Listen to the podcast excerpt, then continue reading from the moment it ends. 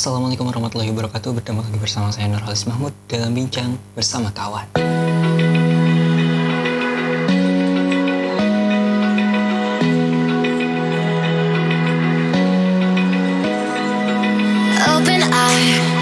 Selamat pagi, selamat siang, selamat malam Pendengar dan penonton setia eh, Bincang Bersama Kawan. Eh, Seneng banget gue bisa ada yang bisa dibicarain ada yang bisa diobrolin. Sebelumnya sebelum kita masuk ke topik materi sebelum kita masuk ke topik yang mau gue obrolin sekarang sesuai judul yang ada di deskripsi gue mau ingetin dulu kalian buat kalian yang berada di zona merah stay at home ya. Kita lagi bulan Ramadan juga meskipun agak terlambat gue ngucapinnya tapi selamat menjalankan ibadah di bulan suci Ramadan ini semoga semua ibadah kita diterima. Buat yang menjalankan ya buat yang menjalankan juga gue juga menjalankan. Dan eh, buat kalian-kalian yang berada di zona merah gue mau ingetin jangan jangan dulu mudik ya jangan dulu mudik. Eh, jangan dulu kembali ke kampung halaman kalian kalau kalian sayang keluarga kalau kalian sayang tetangga-tetangga kalian jangan pulang dulu ya. Diem aja di tempat gitu diem aja di rumah kalian gitu. Kalau misalnya kalian masih kerja work from home ya kerja dari rumah kalian aja. Walaupun ada kalian yang harus kerja di lapangan ya hati-hati ya. Tetap jaga protokol kesehatan tetap eh, ikuti protokol kesehatan jaga kesehatan kalian. Kalau misalnya sakit jangan ke mana-mana oke?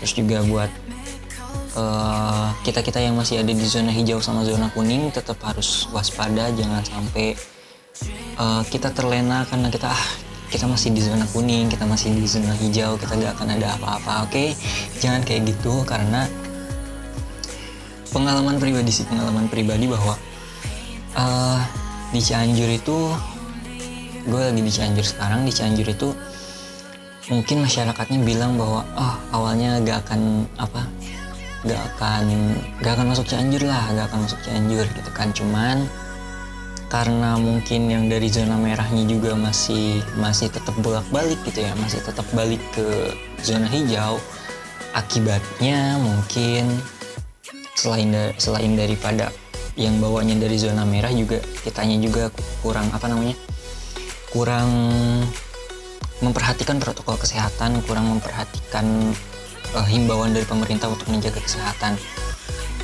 Eh, jadi ya akibatnya Cianjur sekarang kalau dari yang gue tahu zona kuning sih. Tapi jangan sampai mudah-mudahan nggak sampai ke zona merah. Mudah-mudahan ya.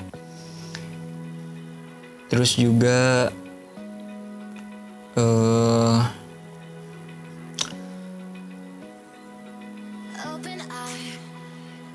tetap jaga kesehatan, tetap jaga protokol kesehatan, tetap perhatikan protokol kesehatan, tetap jaga kesehatan buat teman-teman yang lagi sakit.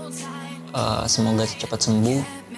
Buat teman-teman yang kita-kita yang lagi sehat, semoga kita bisa tetap menjaga silaturahmi meskipun eh, tidak apa namanya tidak berdekatan dengan orang-orang yang sakit ya tidak berdekatan dengan orang-orang yang sakit tapi kalau misalnya kita mau berdekatan ya gak apa-apa juga cuman tetap harus memperhatikan protokol kesehatannya. Orang-orang yang sakit harus pakai masker. Bahkan kita pun sekarang kan dihimbau untuk pakai masker. Semua orang dihimbau untuk pakai masker. Tapi maskernya juga masker yang buat kita masker kain gitu ya. Kita dianjurkan untuk memakai masker kain. Tidak memakai masker untuk medis ya. Jangan pakai masker untuk medis karena eh, kita tahu sendiri bahwa medis pun memerlukan memerlukan masker itu gitu kan.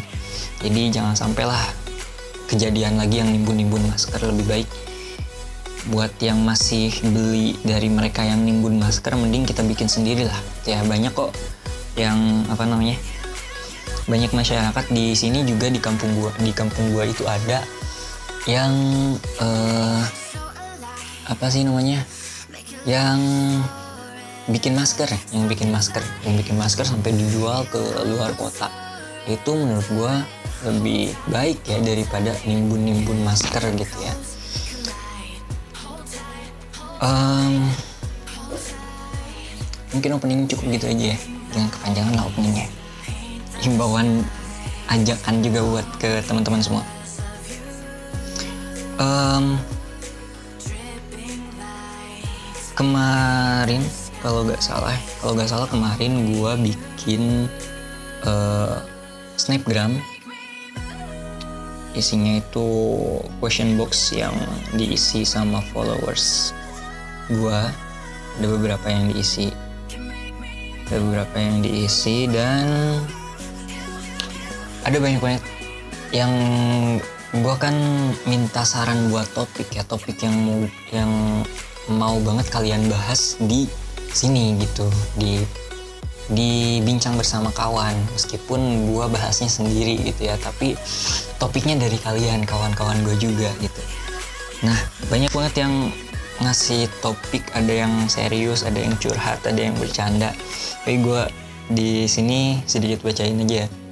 Ada yang minta topik tentang mengikhlaskan ada juga yang minta topik tips agar kuat menunggu dia yang tepat juga ada yang cara membangun mental sejak dini. Terus rekomendasi buku bahas tokoh favorit insecure menerima takdir katanya gitu. Tapi gue gak akan bahas semuanya langsung ya. Gue akan bahas satu persatu dan mungkin takutnya agak kepanjangan gitu ya kalau misalnya gue bahas semua topik gitu ya. Tapi gue akan bahas satu persatu. Dan yang gue pilih adalah topik dari salah satu teman gue yang nanya bahwa eh, pengen membahas topik tentang insecure insecure. Dan gue sendiri sebelumnya agak belum belum tahu ya insecure itu apa insecure itu apa sih gitu kan. Yang gue tahu insecure itu orang yang tertutup gitu ya. Tapi gue coba cari di beberapa situs di beberapa situs dan gue dapet satu situs yang menurut gue terpercaya. Situs yang menurut gue ini pendapatnya bisa dipertanggungjawabkan gitu ya. Apa itu insecure? Apa itu insecure? Dan eh, gejala-gejala insecure tuh gejala. Apa ya? Tanda-tanda ya gejala ya. Gejala-gejala insecure itu seperti apa? Terus cara mengatasinya seperti apa? Gue akan bahas di sini. Gue akan bahas gue akan bahas di podcast kali ini. Oke yang pertama pengertiannya dulu deh. Insecure itu apa sih? Ya mungkin secara singkatnya insecure itu adalah orang yang tertutup gitu ya. Orang yang tertutup mungkin orang yang nggak percaya diri juga gitu kan. Eh, kondisi kondisi insecure. Kondisi insecure merupakan salah satu kondisi mental ketika kamu merasa cemas dan takut secara berlebihan sehingga sehingga kamu melakukan sesuatu dengan hati-hati hati-hati banget. Jadi kondisi insecure ini adalah kondisi mental di mana kita itu takut banget akan satu hal sampai eh sampai kita tuh melakukan segala hal dengan sangat berhati-hati gitu Bahkan terkadang seorang mengalami insecure sering menaruh curiga pada orang lain maupun lingkungan di sekitarnya. Jadi kita curiga aja gitu kan. Kita punya ketakutan yang sa- sangat sangat sangat sangat tinggi gitu ya. Sangat sangat tinggi. Terus merasa cemas akan lingkungannya, merasa cemas akan berbagai kondisi gitu ya. Terus menjadikan kita lebih berhati-hati, lalu akhirnya lebih tertutup gitu. Contoh kayak misalnya kita mau cerita ke orang nih, cerita ke orang ataupun kita punya masalah, tapi kita meragukan atau mencurigai orang-orang yang mau kita kita sharing ke dia gitu, kita berbagi cerita ke dia. Mungkin itu it- itu ya yang dimaksud. Ini ini pendapat gue ya, pendapat gue sesuai dari yang gue baca dari situs yang gue baca. Sesuai dari situs yang gue baca. Jadi eh, kondisi insecure ini di mana kita merasakan sebuah ketakutan. Contoh kita takut untuk bercerita ke orang lain. Takut untuk bercerita ke orang lain padahal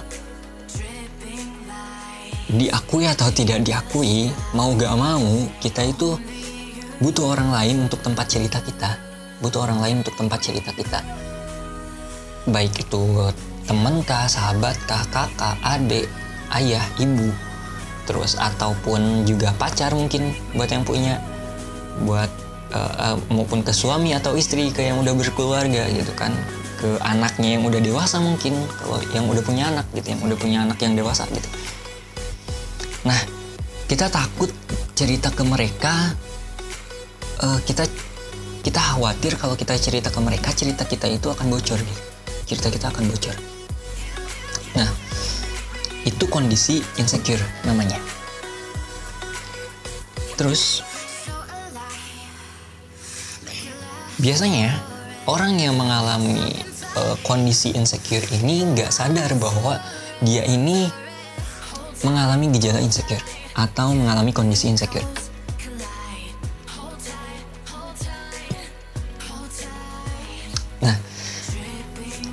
mengenalinya itu seperti apa sih? Untuk mengenali bahwa kita ada di kondisi insecure atau enggak? Uh, ada beberapa tanda-tanda. Di sini ada empat tanda-tanda yang terjadi ketika kita uh, sedang dalam kondisi insecure. Yang pertama adalah merasa rendah diri. Rendah diri. Ketika seseorang mengalami insecure, tanda yang paling terlihat adalah merasa rendah diri. Sebaiknya kenali dan cintai dirimu sendiri agar kamu tidak mengalami kondisi insecure yang menyebabkan gangguan psikologis pada kesehatan kamu. Jadi kondisi rendah diri ini mungkin kalau gua uh, apa?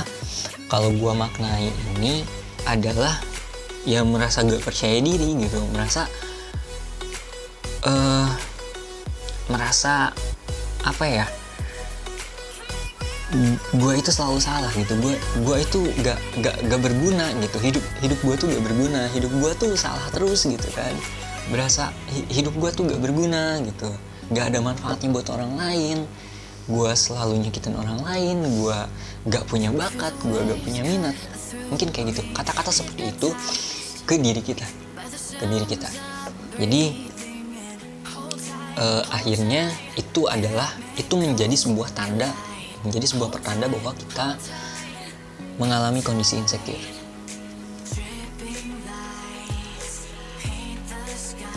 Yang kedua adalah mengalami takut yang berlebih, seperti yang tadi e, dibilang di awal ya, mengalami takut yang berlebih. Tidak hanya pada hal besar, bahkan ke hal-hal yang kecil aja kita merasa takut gitu kan. Rasa takut wajar terjadi, namun sebaiknya pikirkan solusi untuk ketakutan yang kamu alami gitu kan ketika kita takut untuk misal dalam kondisi pandemi ini ya kondisi pandemi ini kita takut nih nerima tamu nerima tamu dari luar takutnya tamu itu membawa apa namanya membawa virus gitu ya. Itu suzon ya suzon dari kita berpikiran buruk berpikiran negatif kepada orang lain padahal orang itu tuh gak nggak nggak membawa virus sama sekali gitu. Tapi kita kita takut untuk menerima orang itu. Nah kita cari solusi untuk permasalahan ini. Kita cari solusi untuk permasalahan ini. Contohnya misalnya oh kalau misalnya ada orang yang mau bertamu ke sini misal gue nih. Kalau misalnya ada orang yang mau bertamu ke rumah gue dia itu harus cuci tangan di depan pintu. Bukan di depan pintu maksudnya. Sebelum masuk ke rumah gue itu sebelum salam salaman sama gue sama keluarga gue yang lain itu dia harus cuci tangan dulu cuci tangan dulu di depan disediain cuci tangan. Ada ada kerannya ada sabunnya di situ cuci tangan dulu. Pokoknya cuci tangan dulu di situ. Barulah di situ setelah cuci tangan bersih sesuai protokol kesehatan berilah salaman. Mungkin ya karena ya kan kita berada di zona mungkin tamunya itu dari zona zona hijau juga kita berada di zona hijau juga tapi kita nggak tahu bahwa dia itu ada di zona hijau gitu. Ngerti gak kalau gue ngerti ya mohon maaf ya. Gue juga ngerti oke uh, selanjutnya setelah itu ya kita terima tamu seperti biasa. Kita mungkin ya suguhin suguhin. Ya kalau malam kalau malam datangnya nih kalau sehabis buka sehabis tarawih datangnya ya kita suguhin lah. Kalau misalnya datangnya siang ya kali kita suguhin. Kan lagi puasa lagi puasa ya. Lagi puasa jangan menyuguhin tamu ya. Kalau siang-siang malam-malam boleh kecuali tamunya yang kita tahu bahwa dia itu gak puasa. Selanjutnya tidak mau keluar. Sorry. Tidak mau keluar dari zona nyaman. Keluarlah dari zona nyaman. Oke jadi orang yang lagi insecure itu gak mau keluar dari zona nyaman Eh, seseorang yang memiliki kecemasan dan ketakutan pada tantangan umumnya akan enggan keluar dari zona nyaman. Jadi kita ini lagi nyaman-nyaman nih rebahan gitu ya. Lagi enak rebahan. Lagi enak rebahan lagi enak di rumah. Terus tiba-tiba bahan makanan di rumah itu habis. Bahan makanan di rumah habis otomatis kita harus belanja dong. Harus belanja. Pasar di pasar mungkin masih dibuka. Jadwalnya mungkin diperketat dari dari pagi sampai jam 11 doang misalnya ya tapi kita yang takut untuk ke pasar. Takut untuk ke pasar. Jadi ya ya udahlah. Ya udahlah kita diam di rumah aja gitu kan. Padahal senyaman nyamannya kita di rumah eh, seaman amannya kita di rumah tetap kita harus keluar juga gitu. Senyaman nyamannya kita sama dia ya tetap akan ada saatnya kita harus terlepas. Oke. senyaman nyamannya kita di suatu tempat ya tetap kita harus keluar juga gitu kan? Kayak yang tadi gue bilang senyaman nyamannya kita sama dia. Ya kita juga harus ada pasti akan ada satu kondisi untuk keluar dari dari dari ruang lingkup dia gitu. Ya gitu maksudnya. Yang selanjutnya sering membanding sering membandingkan diri dengan orang lain. Ini nih yang mungkin banyak banget orang yang eh, mengalami hal ini. Nah, ini tuh adalah gejala atau tanda-tanda kita lagi dalam kondisi insecure. Jadi insecure ini adalah suatu kondisi ya. Insecure ini adalah suatu kondisi bahwa kita itu ada di kondisi, kondisi insecure, ketakutan atau kecemasan yang berlebih gitu kan. Entah itu ketakutan untuk mem- memper show up diri kita, untuk show up diri kita, untuk menunjukkan bakat kita ke orang lain. Kita tuh punya bakat, tapi kita gak mau menunjukkan bakat itu bahkan ke diri sendiri. Kita terlalu takut akan penilaian orang lain gitu. Kita terlalu peduli dengan penilaian orang lain ketika orang ketika kita menunjukkan bakat, ketika orang lain berbicara bahwa ah lu gak punya bakat ya, lu tuh lu tuh cupu, lu tuh culun, bla bla bla. Ya kayak semacam uh, body shaming mungkin semacam body shaming. Terus juga uh, apa namanya? Ya bentuk-bentuk bullying yang lain gitu kan. Bahkan sebuah karya yang jelek pun menurut orang lain ketika kita hargai karya itu karya itu akan menjadi bagus. Pernah kalau kalian pernah lihat di salah satu stasiun televisi, salah satu acaranya, salah satu talk show, itu menunjukkan ada seseorang, ada orang yang gambarnya itu jelek banget. Mungkin bagi sebagian besar orang jelek banget, tapi karya itu, gambar dia itu diekspos, diperhatikan, sangat diperhatikan, bahkan dia sampai masuk ke talk show tersebut dia ngegambar wajah si apa namanya si presenternya. Oh, tapi gak gak sama sekali gak mirip sama sekali gak mirip. Tapi itu dihargai sangat dihargai. Karena apa? Karena dia percaya karena dia menghargai karya tersebut. Jadi kalau misalnya kalian bergerak di bidang apa pun di bidang karya misalnya di bidang seni ketika kalian membuat sebuah karya hargailah karya itu karena ketika kalian menghargai karya itu, ketika kalian menganggap karya itu bagus, orang lain akan menganggap orang lain akan menghargai karya itu juga. Orang lain juga akan menganggap karya itu bagus. Kalau misalnya enggak, ya enggak, ya enggak akan. Ya karya itu gak akan gak akan dianggap bagus kalau kalian gak menganggap karya itu bagus. Karya itu gak akan dihargai kalau kalian sendiri tidak akan menghargai, tidak menghargainya. Gitu. Sedikit quotes jadi uh, mungkin cukup ya mungkin cukup. Uh, ada ke bawahnya dampak dampak dampak. Bukan ada ke bawahnya ini kayak uh, apa namanya? Pencegahannya atau pengobat pengobatan bukan pengobatan ya. Cara mengatasinya cara mengatasinya itu selalu tingkatkan percaya diri. Kita harus percaya diri dengan apa yang kita punya dengan apa yang kita punya. Terus pilih lingkungan dengan suasana yang baik. Nah uh, dari kedua hal itu dari kedua hal itu um, gue mau ngasih entah pendapat mungkin atau motivasi mungkin atau apa pun itu kalian menyebutnya. Insecure adalah sebuah kondisi. Insecure adalah sebuah kondisi di mana intinya kita gak percaya sama diri kita sendiri. Kita gak gak gak pede. Kita gak gak percaya diri dengan apa pun yang kita buat apa pun yang kita lakukan kita gak percaya diri dengan hal itu. Harusnya sewajarnya kita itu percaya percaya diri apa pun yang kita lakukan ya yaitu diri kita gitu. Itu itu yang bisa kita lakukan. Dalam contoh dalam masa pandemi ini kita gak bisa ngapa-ngapain. Kita cuma bisa ngebantu orang dengan diem di rumah. Ya udah kita diem di rumah aja kita meskipun diem di rumah meskipun rebahan kita berguna kok. Kita berguna meskipun apa namanya meskipun kita cuma rebahan aja di rumah gitu. Kita berguna. Itu salah satu apa ya yang gua katakan sebagai gak akan ada orang yang gak berguna di, di bumi ini tuh gak akan ada orang yang berguna. Iya ada di bumi ini tuh gak akan ada orang yang gak berguna. Semua orang punya porsinya masing-masing. Semua orang punya bakatnya masing-masing. Semua orang punya keahliannya masing-masing. Semua orang punya hobinya masing-masing. Contoh gua hobi untuk bikin bikin sebuah apa ya? Sebuah video bikin uh, short movie short movie kayak gitu. Ngecover video klip gitu cover video klip. Terus uh, bikin video-video kayak gini video-video kayak gini. Dan gue yakin gak semua apa yang gue lakukan itu bermanfaat.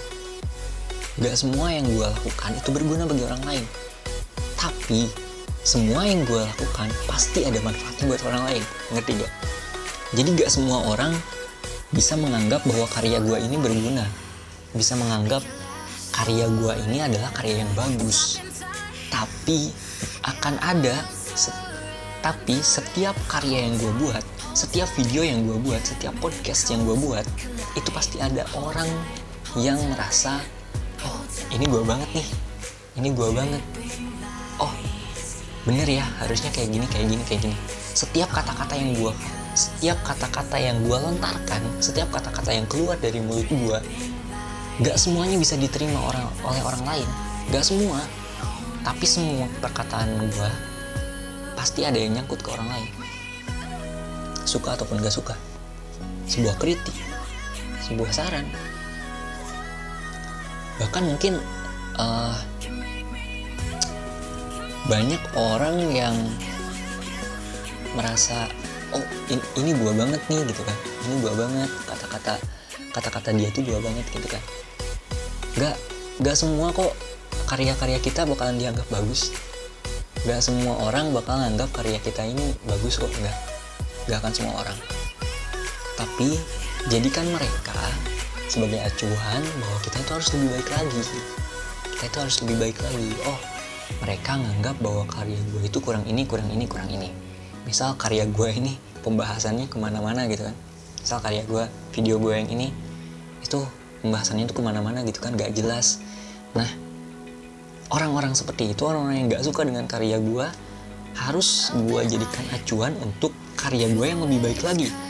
Mungkin diperjelaskah arah, arah pembicaraannya ke mana? Gak cuman curhat gak cuman ngebucin gak cuman bikin kata-kata puitis.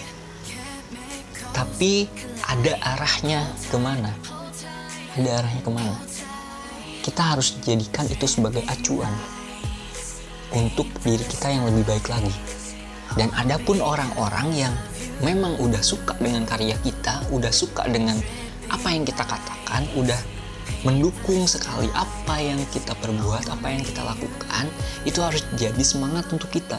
Bahwa kita gak boleh berhenti cuma di sini aja. Ada orang yang suka dengan karya kita, ada orang yang menghargai karya kita. Pasti akan ada orang yang menghargai karya kita. Pasti akan ada orang yang selalu menghargai karya kita. Pasti selalu ada. Gak mungkin semua orang benci dengan karya kita, gak mungkin Bahkan seorang yang selalu kita hujat pun ada pendukungnya. Orang yang selalu kita rendahkan pun ada yang mendukungnya. Hidup ini tuh gak semua tentang kebencian. Hidup ini tuh gak semua tentang cinta. Hidup ini tuh gak semua tentang suka. Hidup ini tuh gak semua tentang buruk. Tapi semua ada porsinya.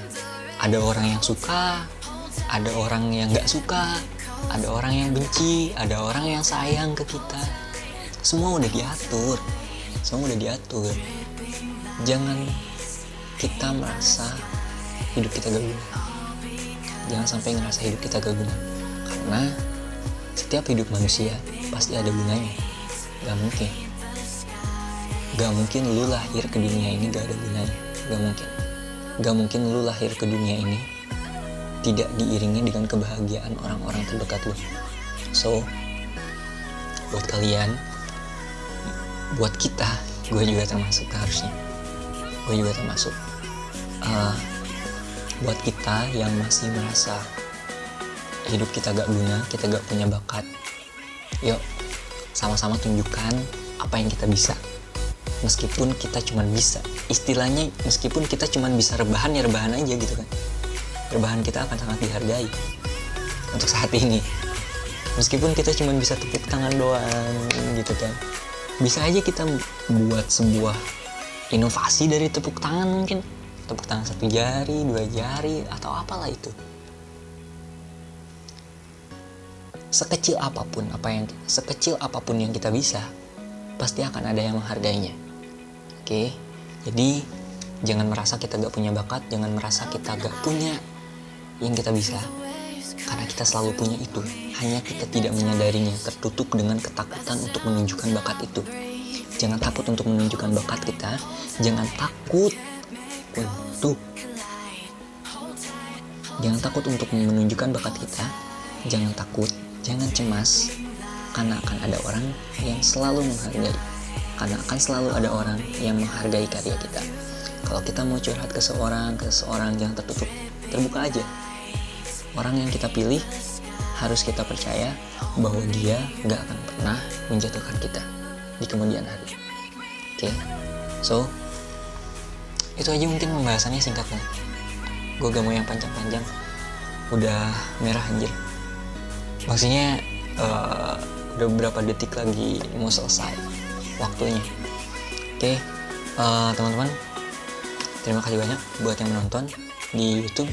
Terima kasih banyak buat yang mendengarkan di podcast di Spotify dan di uh, platform plat plat platform dan yang dan yang mendengarkan di platform-platform lain sorry agak belibet.